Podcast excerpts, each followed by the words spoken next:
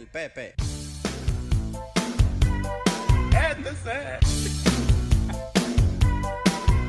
Espera. ¿Quién eres tú? ¿Qué onda? Bienvenidos a Modo Aleatorio. Tenemos hoy dos invitados bien, muy especiales. Ahora sí, para empezar, son los primeros invitados que tengo de, de acá de Saltillo. Y pues son dos grandes amigos míos, este, el maestro Alan Cázares y el maestro Ángel Bocardo. ¿Cómo están, carnales? Chido, muy bien. Gracias. Sí, todo chido. Para, que no, para quien no los conozca, este, ambos ya tienen rato aquí en el ámbito musical. Este, actualmente me estaban comentando que ya están jalando juntos en, en un proyecto de un estudio. Ahorita nos estarán platicando ahí más cosas. Este, Como el Peña Nieto, así. como el Peña, güey. Saludos. Este, bueno, aquí nos estarán comentando más cosas. Vamos a conocer de lleno su carrera, lo que han hecho, qué planes tienen a futuro. Y pues bueno, vamos a comenzar ahorita. Para empezar, ¿te quieres presentar? Primero vamos a empezar con Alan, para que nos hable algo de su carrera. ¿Qué onda, Master? Ya no, pues mucho gusto de estar aquí en este, en este podcast, en este, en este evento tan chido que estás haciendo, Fede. Gran amigo, músico, pianista. Este, estamos muy contentos por estar aquí en, este espacio. Bueno, pues para los que no me conocen, mi nombre es Alan Cázares. eh, soy productor musical, soy pianista, soy director musical. Ahí trabajo con voces, soy preparador vocal y tengo ya ya rato aquí ech- echándole ganas en esto de la, de la música. Me- mi rubro me dedico más a hacer teatro musical. Manejo toda las la, música, eh, lo- las voces, la, la cuestión escénica musical. Y pues ahí andamos echándole ganas. Aquí el maestro Alan Cázares. Tenemos ahora acá a Ángel Bocardo. Preséntate para todos nosotros, Angelito. No, pues yo soy jalacables profesional. Y ya, te- yo empecé ya grande este rollo, empecé a los 18 la música. Yo era puro deporte y me gustó este rollo por un amigo. Empecé en la batería, he tomado clases en diversas academias, me gradué de Yamaha y de ahí me gustó toda la cuestión del audio, a la cual actualmente me dedico no de lleno, pero sí eh, en bastantes eventos, ahí me podrán ver y con bastantes músicos, si nos están viendo, pues ahí me han visto atrás de consolas y seguimos trabajando de esa manera. Y ahora acá también un poco más en, en la producción de estudio. En la producción de Y estudio, aquí en es. eso andan jalando juntos, ¿verdad, carnal? Sí es, eh, tenemos poquito, apenas hace un mes eh, concretamos la idea, empezamos a hacer este espacio que ven aquí en cámara, que va a ser más grande, eh, vamos a tener un control room de un buen tamaño y este espacio se va a dedicar a pura, puro equipo para grabación en, en general. Ay, para todos los músicos que nos están escuchando, acá hay nuevo estudio. y Sí, bueno, Sí, pues lo que estamos buscando realmente acá en el nuevo estudio es dar un espacio a los artistas que, que quieren, que quieren chambear y que quieren jalar como nosotros y dar un buen lugar, un lugar con, con los eh, equipos necesarios y suficientes y con las medidas acústicas lo mejor posibles, ¿no? Para que podamos tener un, un verdadero trabajo limpio. Es lo que estamos buscando hacer. un trabajo profesional, digo. Es muy complejo todo lo del estudio y armar algo que suene chido es también bastante difícil.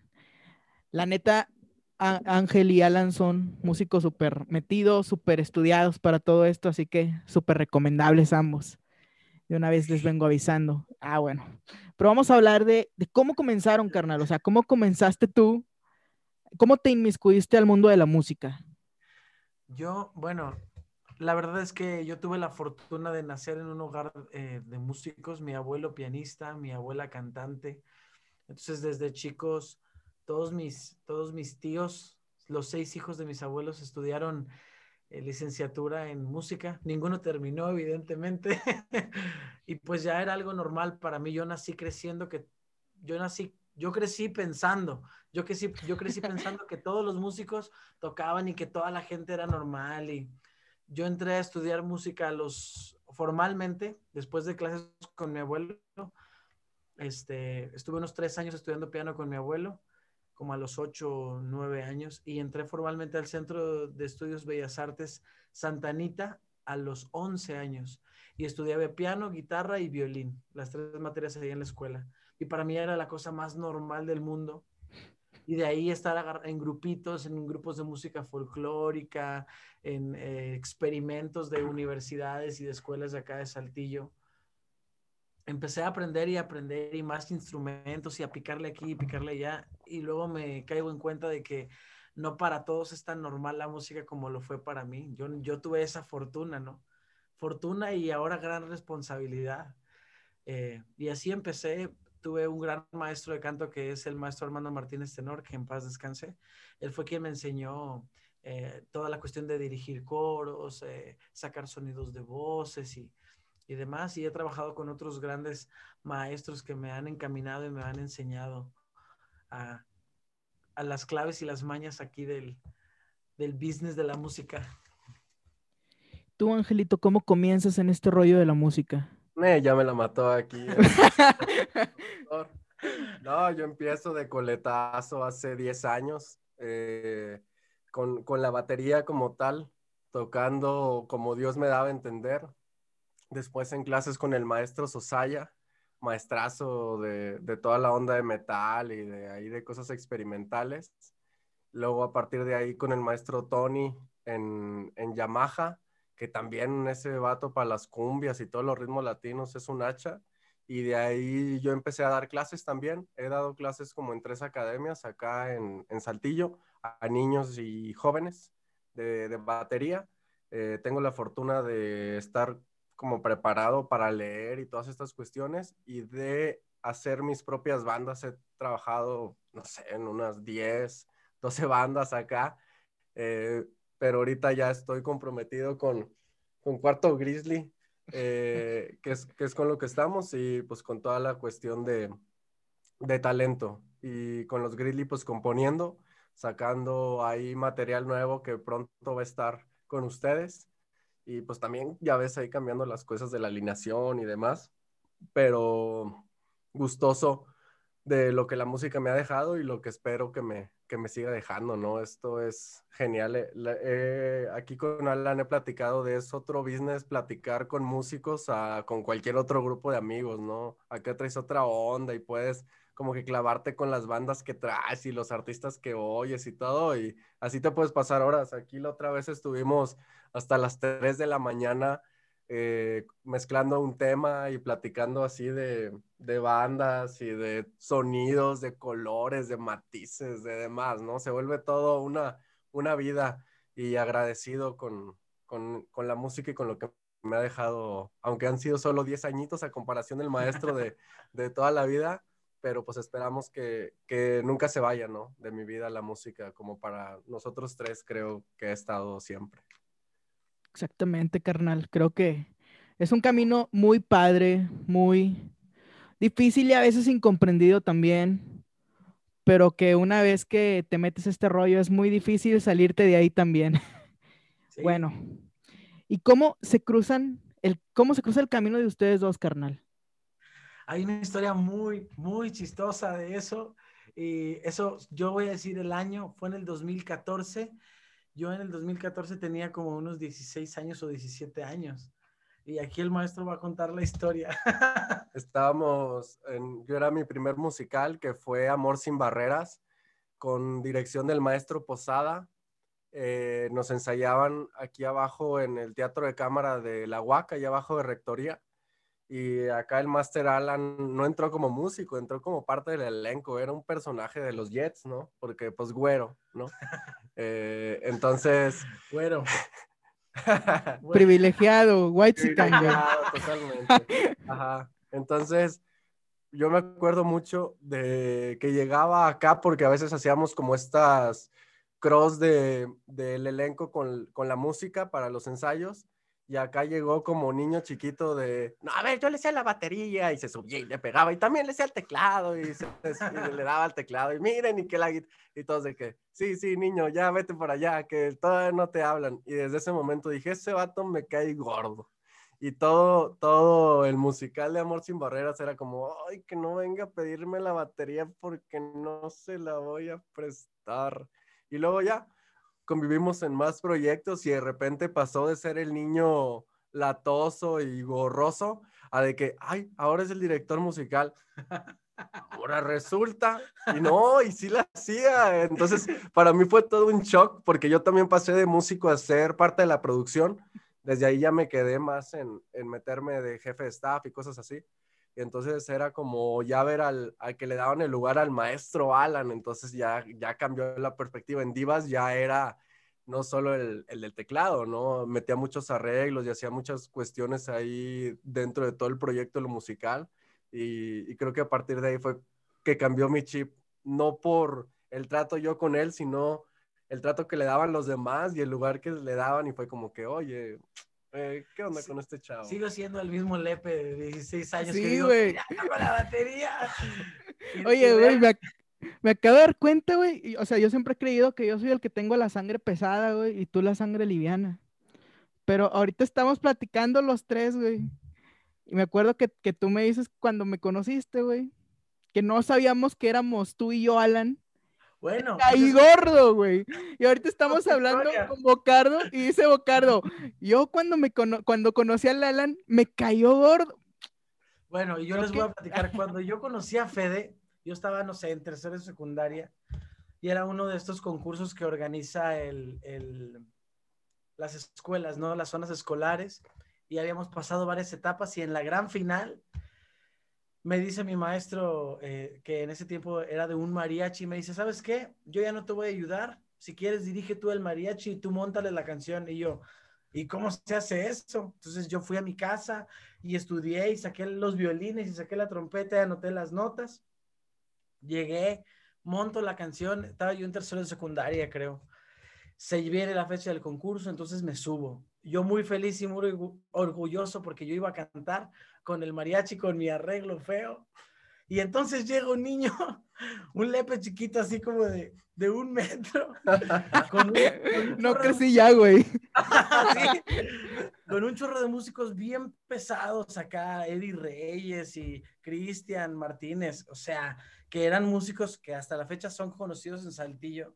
Y era un rollo de, ay, este vato trae músicos y trae músicos en vivo también. Y, y luego él, él se llevó a todo tercero A y tercero B de secundaria, arriba en los palcos y todo. Güey, era de la ala D, güey.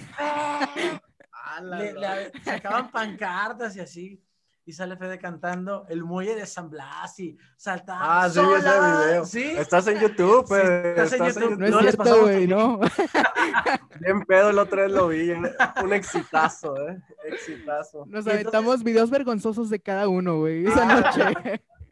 Y entonces yo me sentí, yo dije, ese niño qué, mira el showzazo que trae, no, ese vato. Y a mí me cayó mal también Fede en una, en una primera instancia. Después el mundo de la música nos empezó a unir, empezamos a trabajar en proyectos juntos, en ópera, en musicales y en proyectos personales. Nos empezamos ya a, a juntar un poco más y un día en el estudio que teníamos antes, llega Fede y le pongo, ¿cuál es tu video más vergonzoso? Y me puso ese video y le digo, híjole, eres tú. Ah, apenas Sí, hiciste el clip. apenas ahí hicimos clic, No no, sabíamos. Fue, güey, fue en marzo ese pedo, güey. Antes de la pandemia, güey. O sea, ahí. Fue como que, ah, este güey era el que no aguantaba. No man, pues yo creo que es mucho de músicos, ¿no? Eso de que a veces a primera instancia te cae gordo y ya que trabajas con ellos y los tratas por fuera, ya te cambia el, el switch. Claro. Y sobre todo yo creo también que el crecimiento que cada uno busca alcanza, ¿no?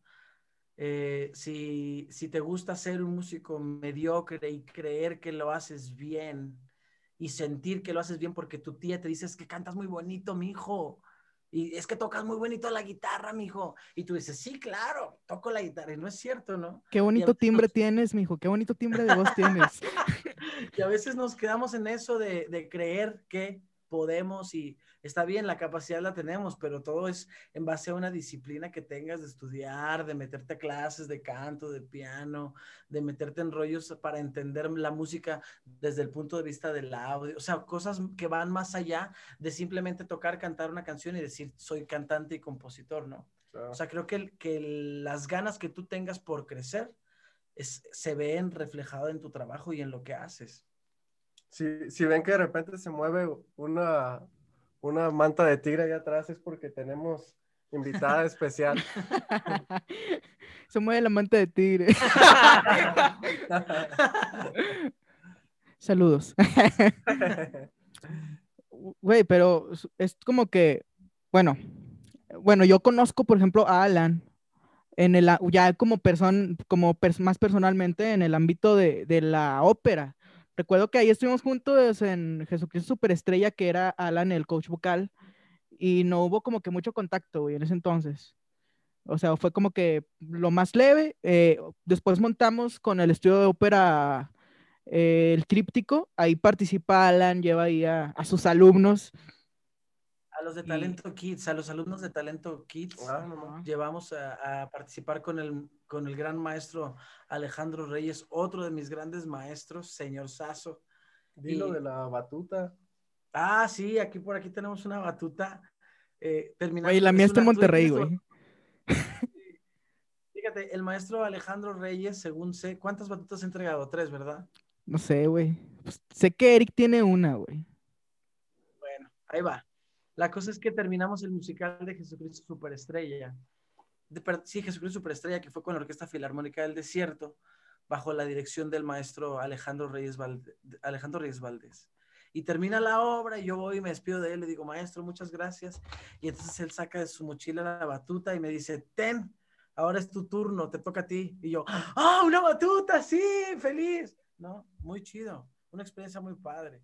Y justo un año después, en el siguiente proyecto musical grande en Saltillo, que fue el área del rock, me tocó a mí tener la dirección musical y vocal del proyecto, sin querer queriendo, o a lo mejor sin la intención de que pasara, el maestro se dio ahora su batuta, ¿no?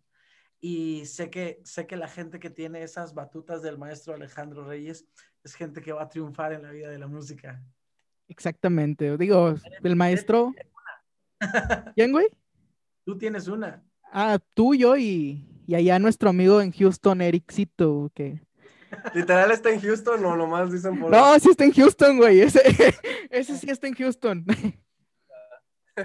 Pero no, el maestro Alejandro es un, es un maestrazo, o sea, un pedazo de músico. Pero, pero yo comentaba, güey, cuando te conozco, o sea, fue como que te conocí de lejos y yo escuchaba muchos comentarios de, sobre Alan Cázares, güey.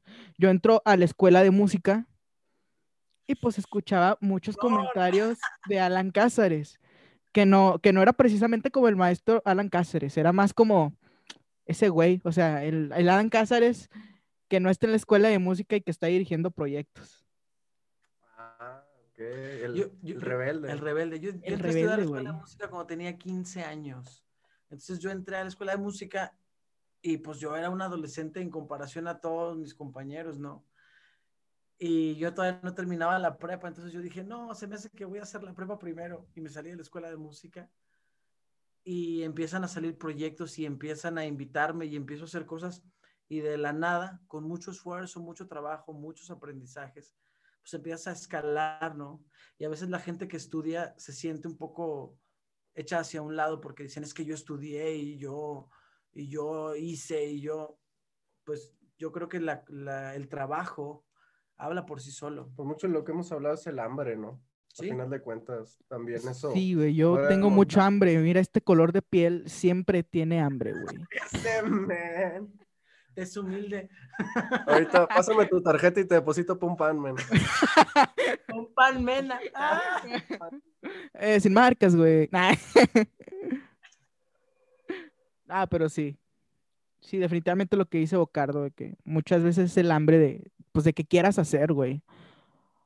Claro, No, todo siempre de la mano con el estudio.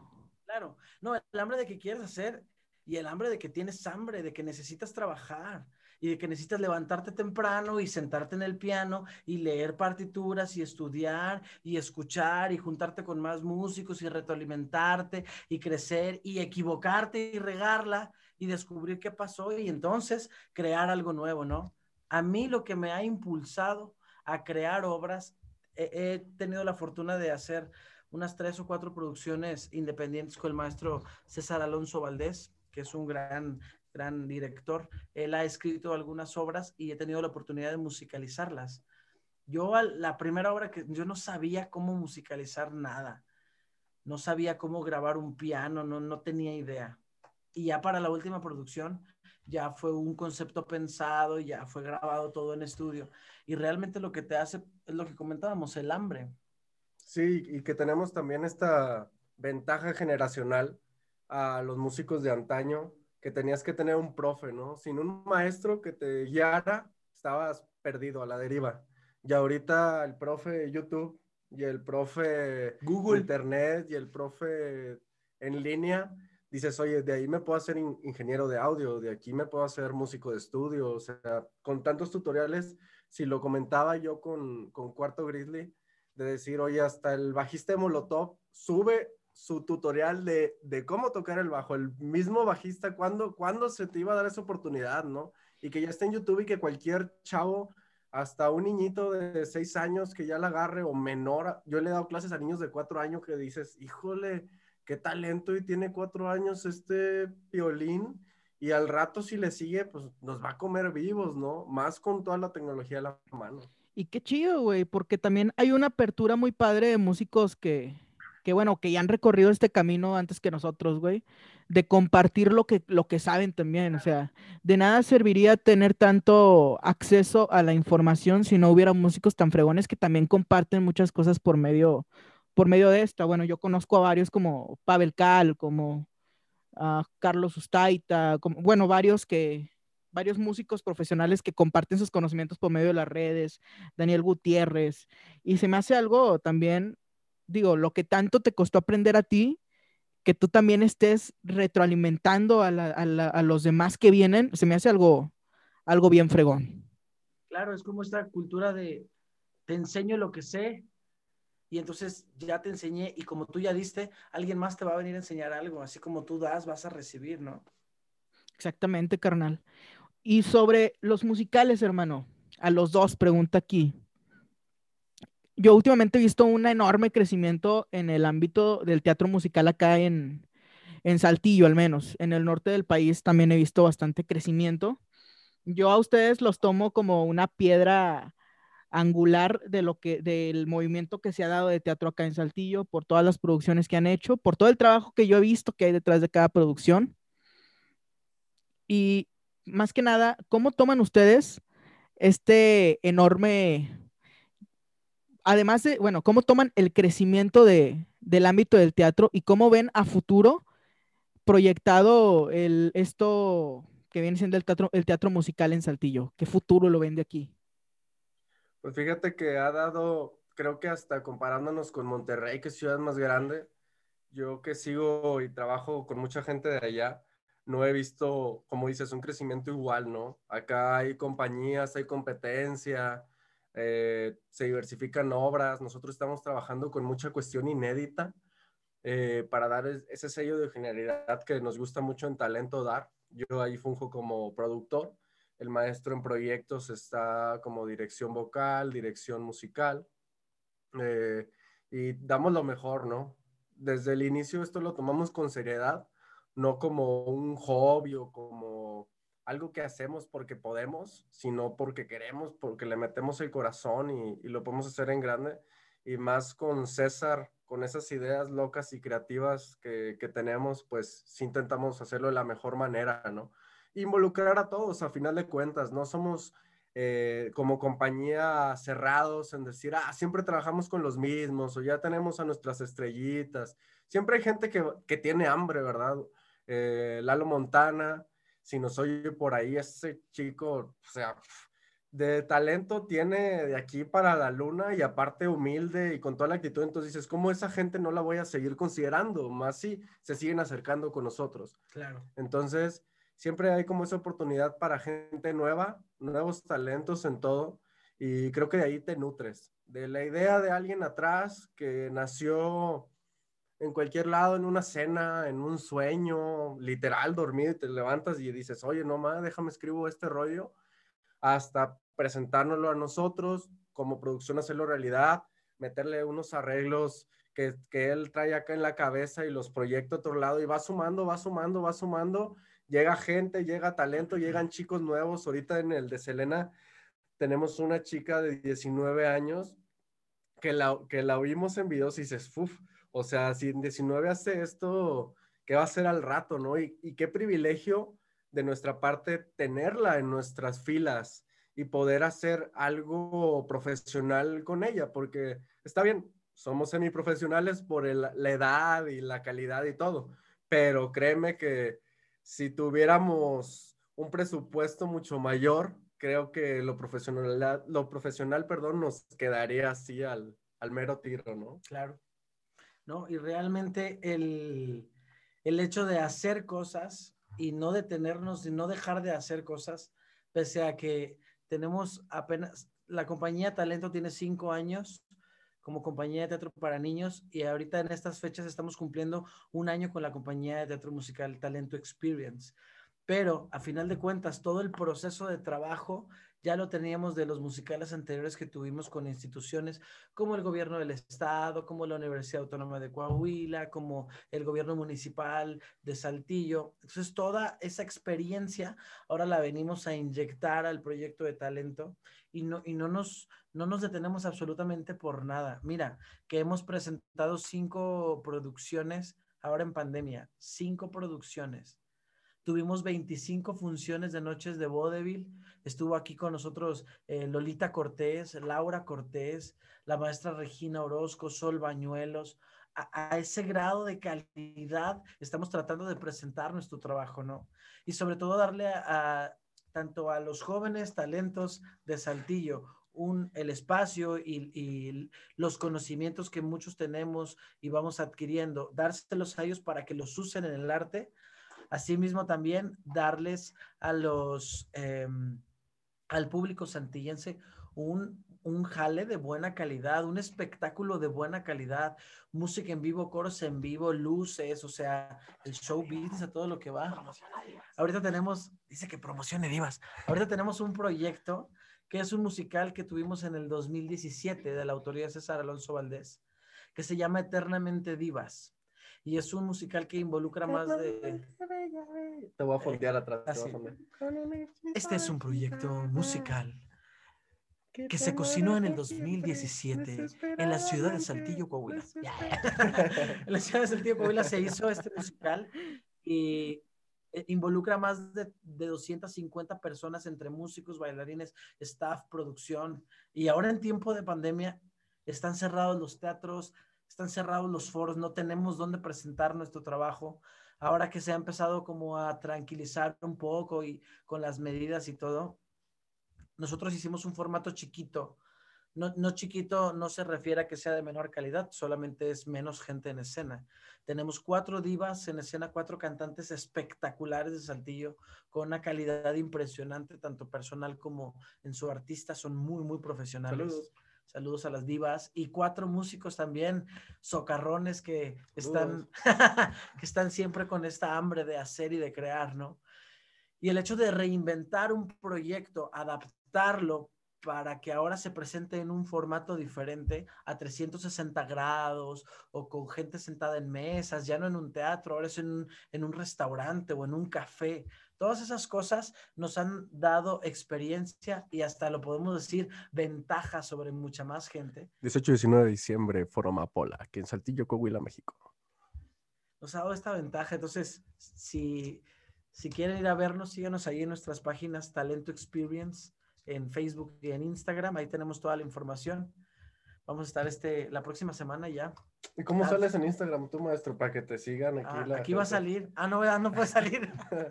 Yo salgo en Instagram como Alan Cázares PM, Piano Man. Alan Cázares PM.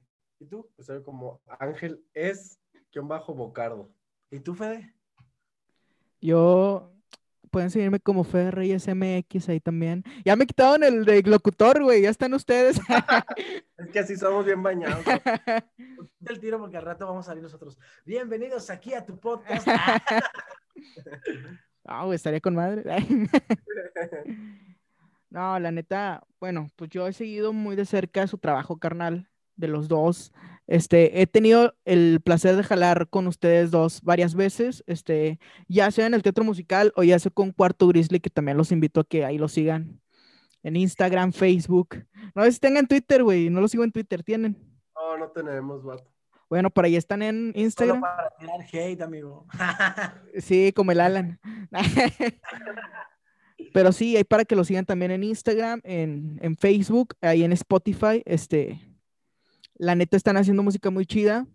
Este, bueno, yo a mis dos carnales aquí los, los admiro bastante, se los puedo decir. Este, recíproco. ¿y qué piensan que viene para futuro para ustedes, carnal? O sea, ahorita con un futuro tan incierto como tenemos todos, güey. Pero, ¿qué les gustaría ver a futuro? Es una pregunta muy complicada, o sea, hay, hay muchas cosas de por medio, dependemos de muchas cosas, pero fíjate que, ah, como comentábamos al principio, estamos con el proyecto del estudio de grabación, estamos demoliendo ya la casa de Bocardo, solo va a tener un cuarto de dos por dos, todo lo demás es estudio de grabación. estamos ya en el, en el trato con arquitectos, con diseñadores, con eh, ingenieros de audio, ingenieros Saludos al. Michael. Saludos al Michael, eh, que es un ingeniero in- increíble. Y este, en nuestro proyecto personal, juntos, aparte de, nuestra amistad, es el estudio de grabación que va a estar aquí pró- próximamente disponible y va a despegar. Tenemos ya algunos proyectos en puerta. Tenemos la compañía de teatro musical que no deja de hacer cosas, no deja de hacer cosas. Presentamos cosas en agosto, en septiembre, en octubre, en noviembre, cerramos el año con divas. Realmente Dios nos siga prestando vida para seguir trabajando. Es lo, que, lo único que necesitamos, salud y, y trabajo, salud y ganas de trabajar. Y esta hambre de la que hemos estado hablando, ¿no? Este, creo que eso es lo que nos depara el futuro. Amarrarnos los pantalones y echarle ganas. Por dos, dice. Totalmente. y que la próxima vez que los entreviste, güey, no se les corte la rola del principio también. Ah, sí. No, salió YouTube, man, no fuimos nosotros, nuestros. Es que no sé cuál es la. Es esa. Ahí va, ahí va otra vez, ahí va otra vez. Esta para despedirnos la aventamos. Ah, bueno, pues todavía no- no, todavía nos falta un ratito. Dura. Nos quedan unos siete minutos, güey. Excelente. Pero bueno, hemos estado hablando sobre teatro musical, hemos estado hablando sobre, eh, no sé, creo que nos hemos saltado algunas cosas ahí, como por ejemplo, cómo empieza este rollo por el estudio, o sea, por la cuestión de pues, del audio, de todo ese rollo, cómo empieza todo este rollo. Pues yo, yo ya, yo comúnmente trabajo, pero con audio en vivo. De grabaciones, colaboro, a veces me mandaban mezclas, bueno, pistas, y ahí les ayudo con algo de la mezcla, opiniones con bandas independientes, porque conozco allí, como que estoy siempre en ese rollo, y la verdad soy muy puntual, y ahí no me dejarán mentir los de bandas locales, cuando sacan algún tema nuevo, ahí les escribo, oye, bien rifado pero fíjate, a mí se me ocurriría que en tal cosa, ¿verdad? O, o no, es que tal vez si lo hubiera lanzado sumándole un video, teaser antes, ¿sabes? Como siempre intentando ser muy colaborativo, porque creo que esto del arte y la música no sería nada si no te pones a modo con los demás y haces que todos quieran Claro. crecer, ¿no? Si eres receloso de tu trabajo y eso, pues mejor dedícate a otra cosa, porque el arte es compartido y es de hacer las cosas juntos, ¿no? Igual este espacio lo queremos hacer eso, invitar a bandas locales, trabajar con ellas cosas nuevas y más con chavos que nunca, claro, ¿no? Claro, ya tenemos ahí el, el primer contrato. Y con los amantes. Ah, sí, güey, lo quiero para los amantes. güey. No, totalmente. Y con, con bandas, nosotros nos tomamos ahora en un evento porque hacemos de todo. Ahora cubrimos en Foro Rojo con live streaming eh, a varias, un, un evento que se llama Next Solution. Mexalusion. Nos invitó ahí Dani de Foro Rojo, también personajísimo de acá, que también quiere hacer muchas cosas ahí ahora en, en este nuevo foro. Y con, con raza que apenas va empezando, que a nosotros no nos tocó la oportunidad, ¿no? De que alguien se te acerque y dice, oye, pues qué tal si en lugar de eso das otra cosa, o ven, o sea, acércate conmigo y yo te puedo dar tips, ¿no? A lo mejor no te voy a instruir al 100%, pero sí te puedo dar tips y si quieres más, te podemos producir, que es la idea también de acá, que no solo ser un estudio de grabación, eh, que, vengas tú con tu rollo y hacerlo, sino aquí pulirte y aquí producirte y darte una guía. A lo mejor no toda una cuestión de management o algo así, pero sí de que el producto final que, que saques, sí estés a gusto. Porque cuántas bandas locales no nos pasa que intentamos dar lo mejor de todo, nuestras primeras canciones, y a la mera hora dices, ay, no, ni me gustó cómo quedó. O sea, aunque yo le eché todo, como soy tan novato, pues no sé, o sea, no sé para dónde. Y entonces desde nuestra parte decirles, vénganse y nosotros sí le ayudamos para que llegue a algún lado, ¿no? Y que estés a gusto y muy conforme. Y es un aporte muy chingón, carnal, porque, por ejemplo, bueno, yo con, conozco algunos, alguna raza que nada más quiere aventarte ya el jale que te hicieron, por ejemplo, y ya tú es lo que tú quieras con él. El instruir a una banda independiente, que la neta, ser independiente, pues tú sabes que no está, no está nada fácil.